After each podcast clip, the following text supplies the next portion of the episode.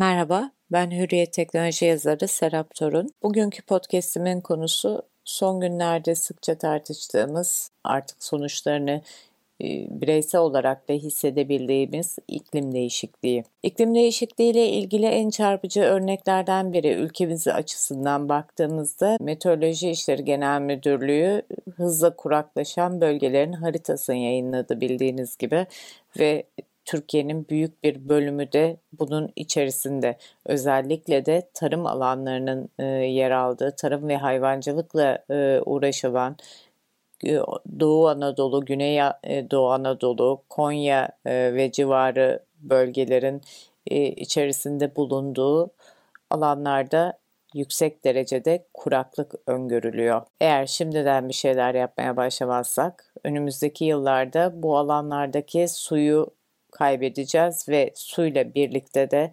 tarımsal faaliyetlerinde sonu gelecek. Şu an eğer soframıza gelen ürünlerin bir 10 yıl sonra da tekrar masamıza gelebilmesini istiyorsak, musluklarımızdan sularımızın akabilmesini istiyorsak, nefes alacak ormanlar olmasını, geleceğe daha güzel bir çevre bırakmayı, yaşanabilir bir hayat bir çevre bırakmayı istiyorsak şimdiden bir şeyler yapmamız gerekiyor. Bununla ilgili uluslararası platformlarda en bilindik anlaşma bildiğiniz gibi Paris Anlaşması. Ve yeni bir gelişmeden e, söz etmek istiyorum. 14 Temmuz tarihinde en iddialı iklim değişikliğiyle mücadele planı olan Fit for 55 e, adı verilen bir paket açıklandı.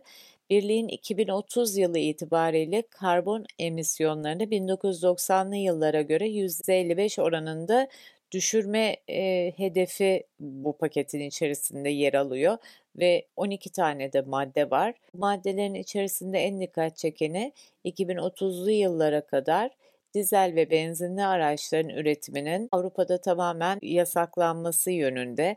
Ayrıca uçak gibi yüksek miktarda fosil yakıt tüketen ulaşım araçlarında da yüksek vergilendirme söz konusu olabilir.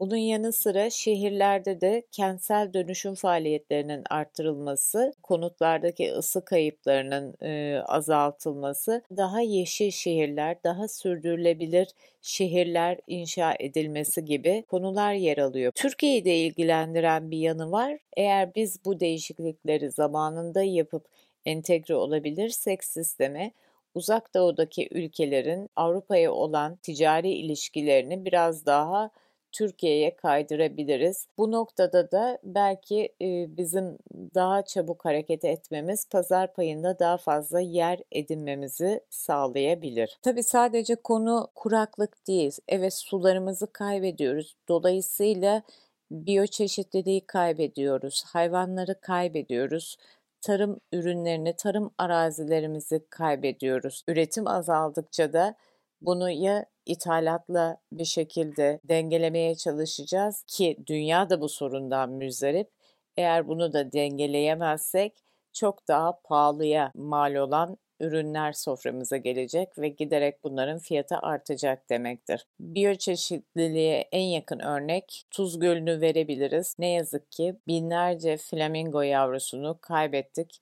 Çünkü Tuz Gölü'nün suları çekildi. Okyanuslar ısınıyor. Buradaki tehlikeler var. En yakın örneğimiz Marmara'da yaşadığımız müsilaj var. Eğer gerçekten gelecek nesillere güzel bir dünya, yaşanabilir bir dünya bırakmak istiyorsak buna bir çözüm bulmak zorundayız. Tabii ki bunlar kolay olmayacaktır. Yaklaşık 100 yıldır sanayileşmeyle birlikte değişen ve taşları zaman içerisinde oturmuş bir sistemin şimdi değiştirilmesi söz konusu. Peki bu sadece çevre açısından mı önemli? Hayır, sadece çevre değil, sadece hayvanlar değil, yeşillikler, ormanlar değil. Tamamıyla yaşadığımız dünya bir ekosistem. Biz de bu ekosistemin bir parçasıyız. Bir şeyler bozulduğu zaman bu bizim yaşamımızı da etkiliyor. Eğer kuraklık yaşanır, tarım ürünleri doğru şekilde e, yeteri kadar üretilemezse bizim soframıza gelen ürün daha pahalanacaktır. Alım gücümüz daha düşecektir. Üretim azaldıkça istihdam oranları düşecektir. Gelecekte iş bulmak, yapılan işten yaşanabilecek standartta bir maaş almak bile daha zor hale gelecektir. Bu yüzden iklim değişikliği sadece yeşili doğayı korumak gibi düşünülmemelidir.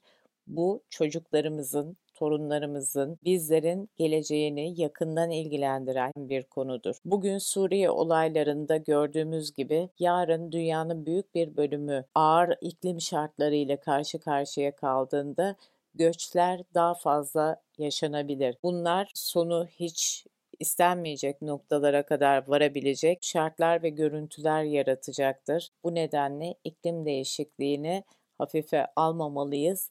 Bireysel ve toplumsal olarak mutlaka ve mutlaka taşın altına elimizi koymalıyız. Hoşçakalın.